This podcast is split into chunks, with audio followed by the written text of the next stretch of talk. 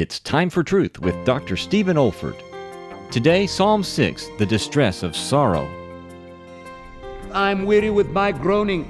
All the night I make my bed to swim, I water my couch with my tears. What a vivid description of a broken and contrite heart.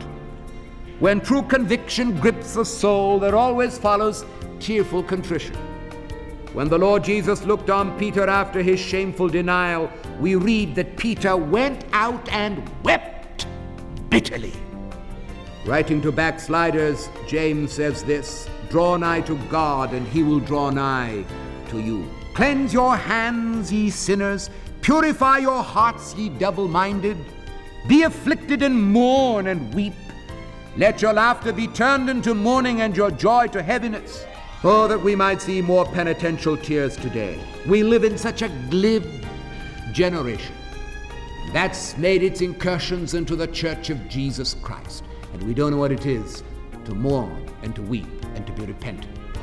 I don't believe we know anything about Calvary until we know what it is to be broken at the cross. This is David Olford.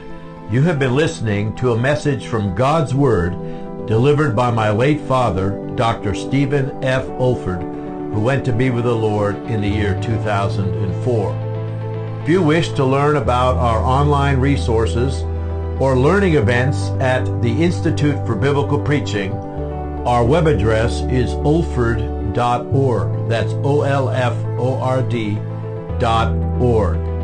You also may want to benefit from our online video training on expository preaching, which can also be found on our website. Thank you so much for listening.